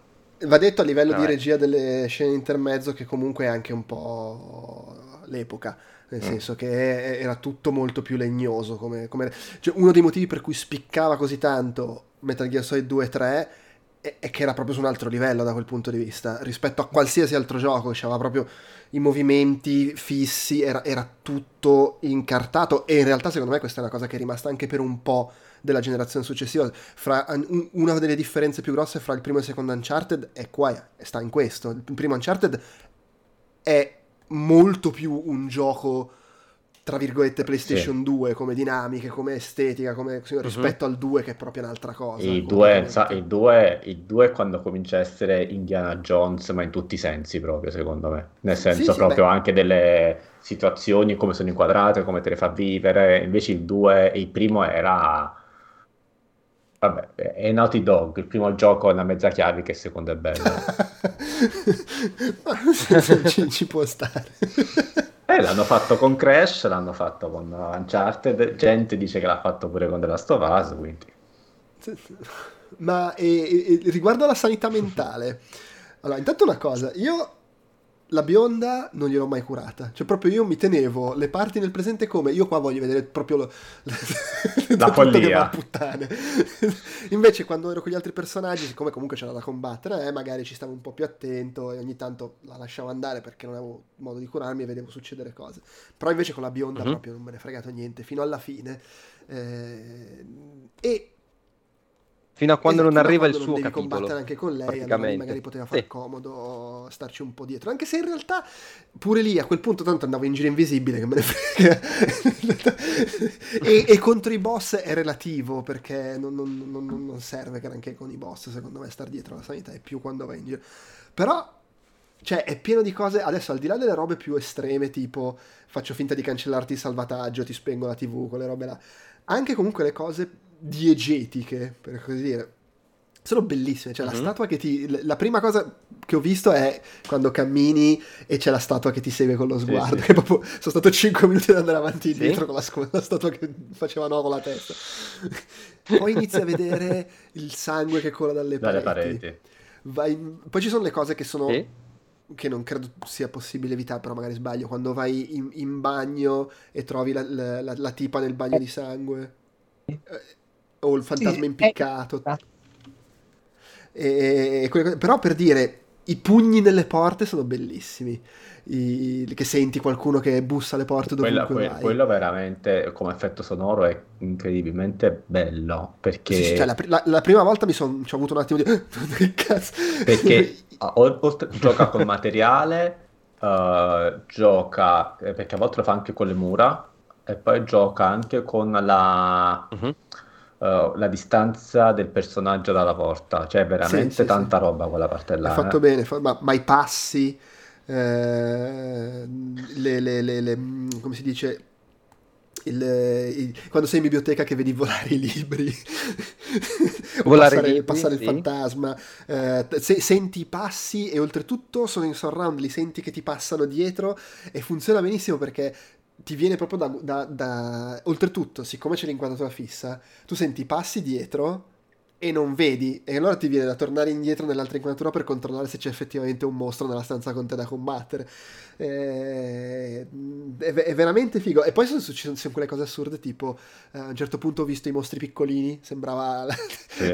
quando i, i cheat per avere i mostri Sì. minuscoli o le teste giganti, o di delle robe diciamo un po' più fuori dalla, dall'ambientazione. A un certo punto mi si è bloccata l'inquadratura, cioè io stavo andando di là e l'inquadratura non mi ha seguito, Mhm. non vedo più niente. Che cazzo te fa? A me è E- capitato pure che lanci la magia per esplodi tu. Sì, sì. Sì, sì. eh, Sì. Oppure cammini tranquillamente, Sì, prima sì, ti salta la- è un braccio, e, poi e poi ti ritrovi nella testa. stanza precedente. Eh, Mi è Esatto. successo spesso questa cosa che Esatto. succedono robe folli, ammazzi tutti i nemici, arriva tipo Godzilla no? e poi ti ritrovi nella stanza precedente e non è successo nulla.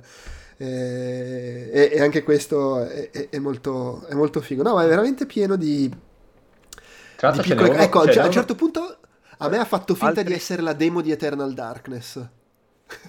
cioè, complimenti, Sì? hai finito la demo. Ciao, puoi spegnere. Ah sì? Sì. Eh, sì. No, a me, ci, a me Sì. cito il blue C'è- c'è- c'è screen, quello- vabbè, quello che... Quello mi, è, quello mi è capitato giusto stasera, vabbè poi tutti gli altri li avevo visti all'epoca, però sì, è quello, quello blu mi è capitato stasera mentre stavo finendo, eh, alla prima volta che ho provato il boss uno che mi è finale. uscito, che secondo me è ovviamente soltanto di, di questo personaggio, è la- proprio il, il proprietario della casa, quello là proprio nell'epoca super coloniale, quello che poi impazzisce e Ah. ammazza tutti, Sì. che mi è capitata l'allucinazione dove, si, dove prevede il suo finale, cioè quello che viene Ah. rinchiuso nell'istituto di cura. Ah, vedi? Eh, sì, sì, sì. No, no, beh, Entri in una è- stanza e tu quando entri- Eh, apri la sì. porta, invece di trovarti nella stanza ti trovi le sbarre e tu che sei dietro così.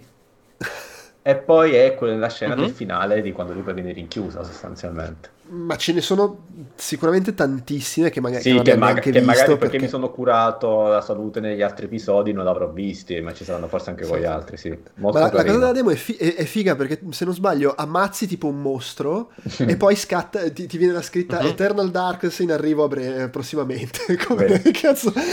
Ah, no, a, a me ne è uscita uno che mi diceva che poi avrei visto il seguito in Eternal Darkness 2. Sì, c'era anche quello. Magari, è uscito. No, se- allora, secondo me al di là degli scherzi, più che un seguito, perché secondo me può finire così a netto della trama che ha i suoi problemi e a livello, cioè lo porti avanti per il mistero, non per la storia in sé. Ah, ne parlavo forse già su Slack, secondo me questo, con tanti remake e remake di remake che vediamo, questo beneficerebbe tantissimo di un remake, secondo me, perché ancora adesso ha una struttura, secondo me, solidissima e rivedendolo ovviamente tecnicamente, ma anche in qualche meccanica, magari anche nella magia, che per quanto comunque è, è ben fatta, ha dei problemi sia di bilanciamento che anche di meccanica. Esempio banale, perché devo bindarmi le magie ai pulsanti se tanto per quando premo il puls- va tutto in pausa? Quindi c'è L'ho trovato veramente inutile come funzione sostanzialmente. Beh, sai cosa? Può essere comodo perché ti, bi- ti bindi quelle di livello 3 sì, sono eh, sostanzialmente le uniche che hai il tempo di fare quando nel combattimento finale soprattutto. E, e- e le altre Sì. invece vai ad aprire il menu per fartele quando... in- in ottica survival, sai, magari il fatto che non ti pausa tutto mentre selezioni le magie e tutto potrebbe aiutarti, no? Dare la Sì, dimensione. Eh, Ma sai, lì, lì- lì- lì è Certo. anche... Cioè, è vero che quando apri il menu metti in pausa e io alla fine facevo così perché non Sì. c'era sbat... per- soprattutto perché non mi ricordavo su, dove, su che cazzo Chiaro. tasti le avevo messe, tranne quella per curarmi.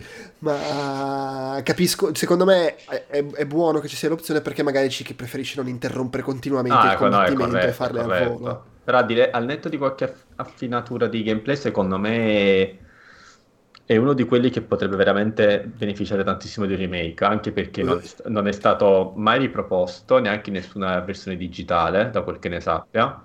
Eh, veramente o hai, al di là dell'emulazione, però o hai il disco e hai GameCube Wii o non lo gio- puoi giocare più. Eh sì. E appunto non è Sì. che è un gioco che ha venduto tantissimo, quindi non è secondo me manco tanto facile trovarlo in giro. Uh, ha fatto eh, d- d- d- la cosa bella dei, dei dati che vedo è che dice meno di, di mezzo milione di copie ma soprattutto in Giappone 17.000 e in Canada 20.000 ci tengono a precisare questi due dati su Wikipedia minchia, 20.000 è veramente, mamma mia. Che po'. È un... Beh, però per l'epoca Beh, non era insomma, male. E beh, non era bene, ma non, non era neanche, ne- neanche malissimo. E poi, e poi c'era il... uh, e poi l'unica cosa davvero è Silicon Knight sono stramorti, da quel che ho capito. Oh, lui ovviamente il director uh, Dennis e... Penso che ancora in Allo- attività. allora cioè, scu- scusa eh, per, per- per rispondere a Massimiliano non era, t- non era pochissimo per l'epoca più che altro per il GameCube Cioè, nel senso per- per- Esatto. perché alla fine il gioco più venduto su GameCube ha venduto 7 milioni e mezzo di copie ed è Smash Bros però in realtà cioè tipo nella top 30 ci sta roba da un milione per cui sta, di fatto che comunque non è, se fosse stato un successone dubito che non ci sarebbero stati eh, stati seguiti. Le- sul discorso del, del- del seguito, in realtà per un po' se ne è parlato. Mhm. Eh, lo stesso Dayak Diak diceva che si potrebbe fare magari non un seguito diretto, ma un altro gioco ambientato lì dentro, così. E Nintendo ha continuato a. c'è sempre, se- perché poi è diventata sta cosa che si controlla chi rinnova i, i trademark. E Nintendo ha continuato a rinnovarlo. E in realtà a un certo punto, ai tempi di Wii U, se non sbaglio, sembrava essere una roba abbastanza concreta. Solo che poi ci hanno avuto i loro guai, quelli di Silicon Knights, perché hanno avuto un sacco di problemi fra la causa con Epic perché avevano usato senza eh, avere la licenza degli asset. Eh, poi era uscita anche la cosa che uno, cioè, insomma, un, un sacco di problemi e questa cosa ha un- probabilmente un po' messo la pietra tombale, quantomeno sul fatto che potessero fare loro un nuovo Sì, Eternal Darkness esatto, con- quello è con mio dubbio. Poi Mhm. questo non impedisce che Nintendo possa, siccome continua a rinnovarlo, sto cazzo di, di, di trademark, ma non ripubblica manco il gioco. E, Ah, ma quindi e- l'i- l'IP è Nintendo sostanzialmente. L'IP è Nintendo, c'è stato un momento L'IP è in cui Nintendo, l'hanno sì, sì. rinnovata, l'hanno persa, ma tipo 5 minuti dopo l'hanno hanno Ecco. rinnovato il marchio. E, lega- i vuol- legali erano troppo impegnati a, cancellare siti di ROM in giro, probabilmente, per rinnovare. Conoscendo Nintendo, questo non significa che la rinnovino perché No. vogliono effettivamente farci qualcosa. No, Però no, comunque eh, continuano è- a- ad avercela. Allora, in generale, soprattutto le- le- i giapponesi rinnovano a randa tutto il repertorio storico che c'è, uh, tipo che ne so, c'è rinnovano ancora il uh, Baten Kaitos a proposito di GameCube, cioè rinnovano quella roba lì e non Figurati. si è visto proprio mai nulla, cioè ma neanche tipo sai, le comparsate nei free to play che ogni tanto mettono le comparsate di chissà che cazzo di JRPG di una volta, quindi è, è pura tutela del marchio, anche perché penso di costi due lire per una... per Eh, In, Sm- in Smash Bros. Ultimate c'è Alex Roivas, eh. Ah, attenzione. Come spirito che puoi come raccogliere. spirito, come Eh. spirito, manco come assist. Sì, come, come Piritello, sì. Eh, Comunque sì, un remake ci vorrebbe eh, paradossalmente sì e no, nel senso che eh, ne beneficerebbe tanto anche perché non ci ha giocato nessuno e, e- e come dicevo prima secondo me è invecchiato ma neanche troppo, quindi volendoci rigiocare non è neanche un- una roba che dà- fa fastidio giocarci No. alla versione vecchia. Però, Però, questo gioco con, bello tipo, con la grafica Eh, tu pensa a questo gioco con la grafica del motore di, dei Resident Evil recenti? Eh, que- quello, io, quel- io, io- certo, io- il problema è che eh, su sì. Switch non la puoi fare. No, no, però, però, però io proprio per quello dicevo il, uh, perché secondo me ci vorrebbe un remake, proprio perché no- è invecchiato bene e quindi non Sì, sì, dovresti fare l'operazione di, veramente di remake totale come hanno fatto Eh, tipo... dovresti ri- riadattare un po'. Allora, secondo una- me dovresti, eh, appunto, grafica al passo coi tempi. Purtroppo su Switch sarebbe problematico. Eh, magari dare una, una passata allo script, cioè scriverlo un po' meglio. Le stesse cose, eh, sono scritte un po' meglio come dialoghi. Mhm. E poi pe- cioè, ci si potrebbe sbizzarrire con l'aggiornare tutto il discorso della- della- de- degli effetti di insanità mentale. A parte Sì. che alcuni li devi aggiornare, lo, ti- dicevi tu prima la TV come si spegne. Però potresti fare un Sì. sacco di cose fighe, Sì, secondo me, da, sì. da- da- quel punto di vista. Se posso essere sincero, vedo molto più probabile che Nintendo, tipo l'anno prossimo o con la prossima versione di Switch, metta la Sì, Virtual no, Console del. GameCube col servizio online. E No, poi no, si ma Stiamo sta parlando infatti- di probabilità, remake. stiamo parlando di sarebbe bello. Ah, sì, eh, no, no, no, no, probabilità, probabilità, no, ovviamente, poi io penso, penso di no, anche perché eh, è un titolo che, siamo sinceri, ha quest'aura di culto presso chi se ne, se ne intende o vuole far sembrare di intendersene, ripeto, perché secondo me molti che lo, lo Sì. citano ma ancora hanno giocato, e come tanti cult, soprattutto di giochi Nintendo che sono stati poco venduti, mal distribuiti, quell'epoca è piena di questi giochi che tutti dicono sono fighissimi e poi ci hanno giocato in tre, cioè sostanzialmente, quindi Ma magari è gente che l'ha scoperta, che le ha scoperti grazie a dopo, questi qua, magari esa- grazie esa- esatto, quindi secondo me, secondo, Per cui secondo me, però t- tante volte abbiamo già visto di giochi che sembravano chissà che figata, che figata, che figata, e poi escono in realtà non se ne è inculati nessuno quando poi sono stati riproposti o in versioni simili, quindi non penso che uscirà davvero mai questo remake. Sì, tra, tra l'altro, prima avevamo accennato, diciamo anche, allora, Silicon Knights, dopo aver fatto eh, Eternal Darkness, restano su GameCube e fanno il, il remake di Metal Gear Solid, Twin Snakes, di cui Sì. io non sono un fan, però comunque è, un- è una roba fatta bene, che, che è successo. eh. E cosa? Chi è che ride? Che cazzo ridi?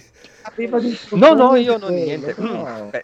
Però va- È, è- è divertente, Però ri- ris- però insomma. rispetto a- a come va dopo, perché poi si mettono a fare To Human che esce veramente un cesso a pedali dopo tutta quell'attesa al gioco nuovo di quelli di Eternal Darkness e poi fanno X-Men Destiny che peggio che andare di notte perché è un'altra porcheria incredibile ma soprattutto nel mentre c'è la causa con Epic che inizia nel 2007 quando stanno finendo To Human eh, si fanno causa contro causa finisce nel 2012 quindi anche dopo l'uscita di X-Men Destiny e finisce male nel senso che perdono e sono addirittura costretti a ritirare dal mercato tutte le copie invendute di To Human e X-Men Destiny Madonna. e chiudere altri progetti che avevano in ballo E e, che stavano sviluppando con Ariane Engine, cioè proprio mandati. Mamma E mia. Due anni dopo vanno in, dichiarano bancarotta e tanti saluti. Poi Diak ha fondato eh, Precursor Games, uno studio che ha fatto dopo, con cui ha provato a mettersi nel- nella scia di Kickstarter per male. fare Shadow of the Eternals, che doveva essere il seguito spirituale di Eternal Darkness. È andato male, è andato male tre volte su Kickstarter. Sì. Perché, beh, ma è anche cioè, nel senso, comunque era un gioco per cui chiedeva una quantità consistente di soldi, perché più di un milione al primo tentativo, eh, no, forse solo due Kickstarter, ma il problema era che cioè, ci arrivavi dopo la figura di merda della causa con Eh, Epic e infatti. aver pubblicato due giochi osceni, cioè non potevi avere la fiducia della gente che doveva darti i soldi per fare il seguito, Eh. oltretutto il seguito spirituale, manco il seguito vero di, di Eternal Darkness. che hanno fatto 4. Vabbè, ci sono, ci sono coglioni che hanno dato soldi al Lord British, eh, tipo me.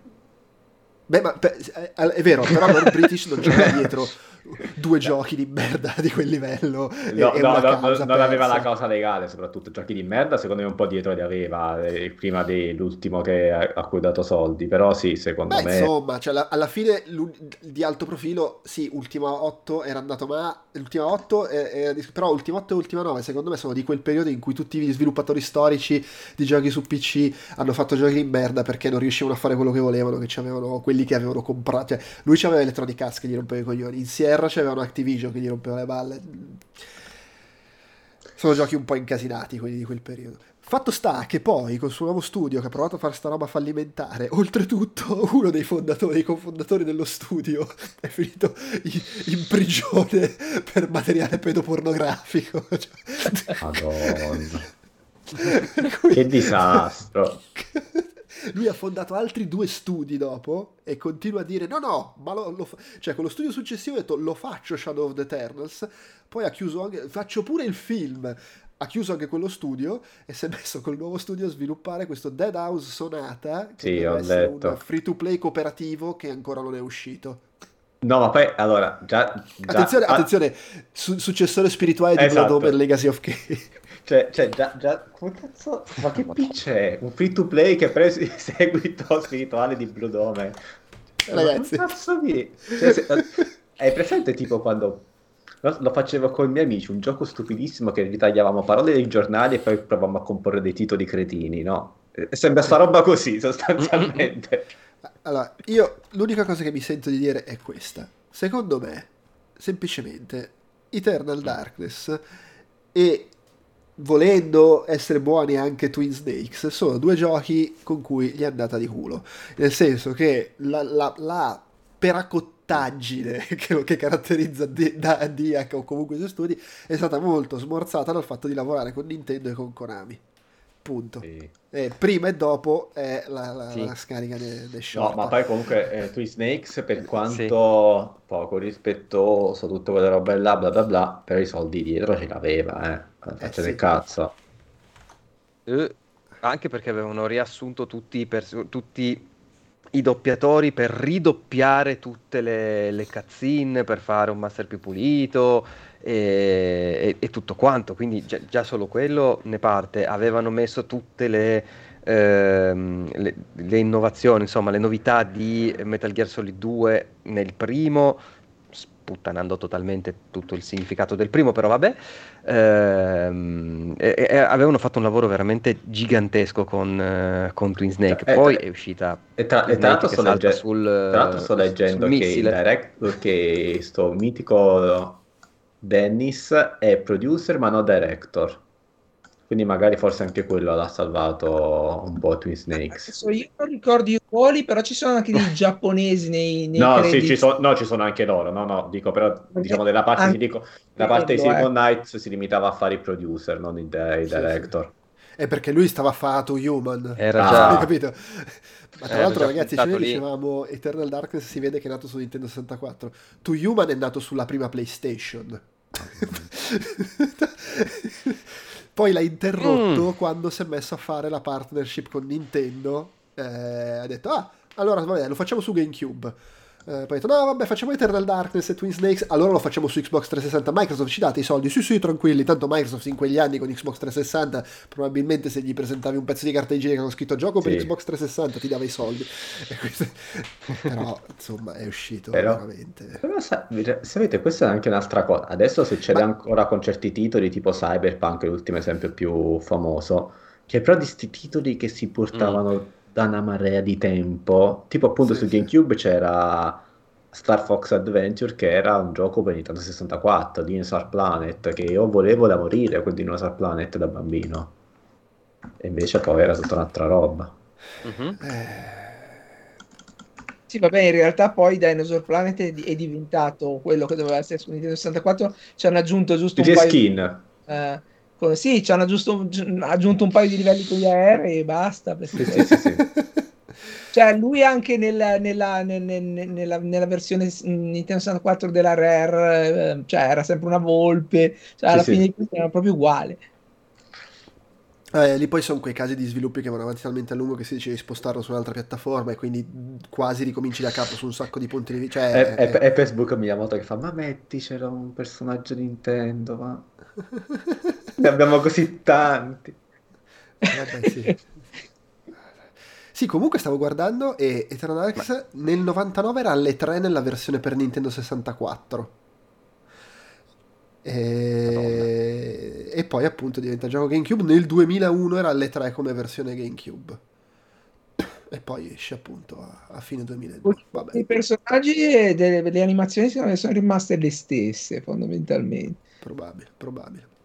Ci chiede Davidino, voto da 1 a 10 in base alla vostra esperienza personale. Io dico 8, se ci avessi giocato all'epoca magari fin- gli avrei anche detto 9, eh, per quanto comunque a me i personaggi brutti mi respingevano. Sì, poi secondo me è anche un problema di design, però, cioè di, di, di Sì, sì, art, sì. art direction, perché Assolutamente. sto anche roba con pochi poligoni così, però molto più bella eh, alla fine dei conti. eh. Sì, sì, sì, senza dubbio, senza dubbio. Ah, io 8, per me 8. Io non sono un fan Sono dei d'accordo. votini, però direi sette e mezzo a questo punto. Perché... ah, E minchia i mezzi, che palle.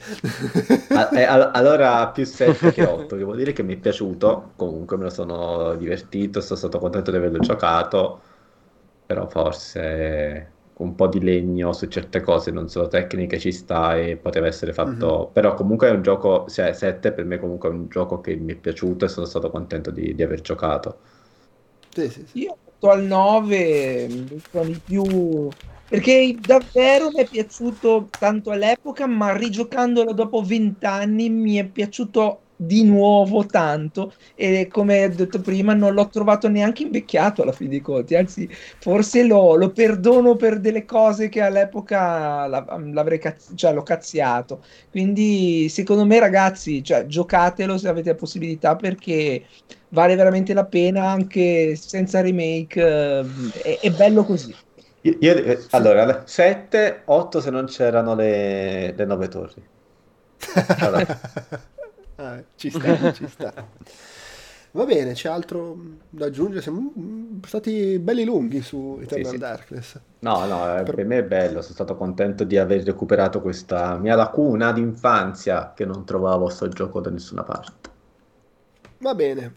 Mm. Guarda, solo un- un'ultima cosa che eh, mi è venuta in mente è che alla fine fa Assassin's Creed prima di Assassin's Creed, nel senso che vado a vivere le avventure dei miei avi in qualche maniera, lei leggendo il libro, lui eh, buttandosi dentro la macchina super fantascientifica, eh, però almeno insomma le parti nel, nel presente hanno più, più utilità rispetto a quelle di Desmond nel primo, nel primo Assassin's Ah. Creed, ecco.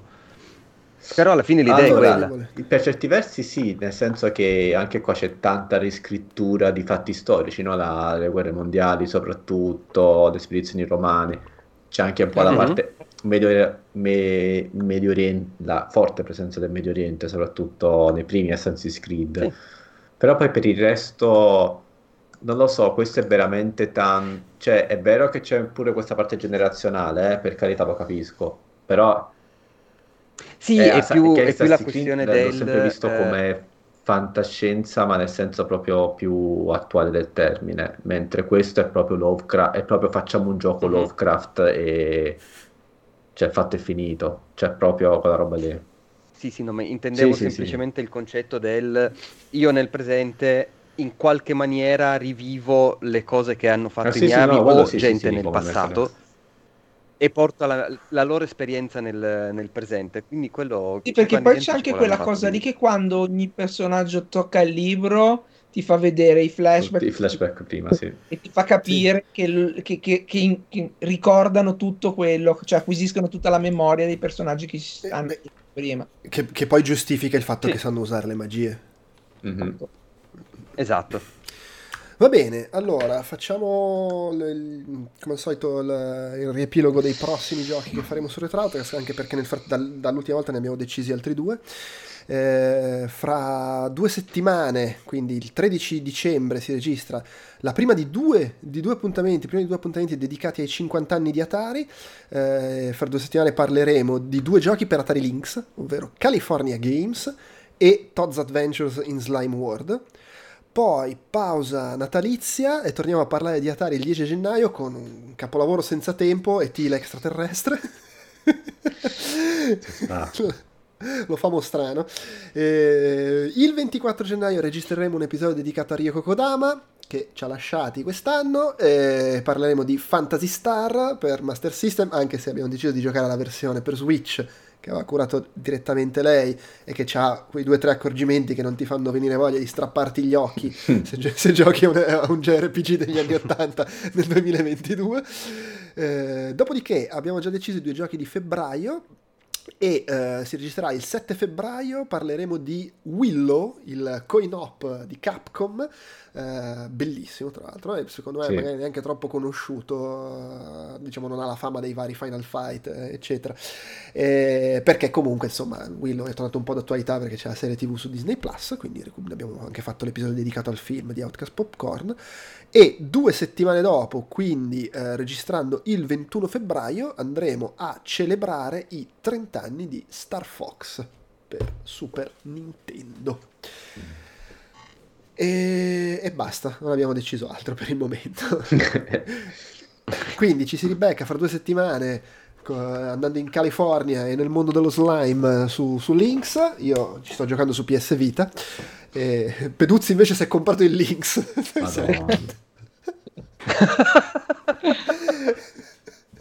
C'ha una malattia mentale. No, ma, all'ultima, ma l'ultima volta aiutatelo. Se, se comprato la cartuccia originale o una repro, penso, no, l'originale di Mario Land 2.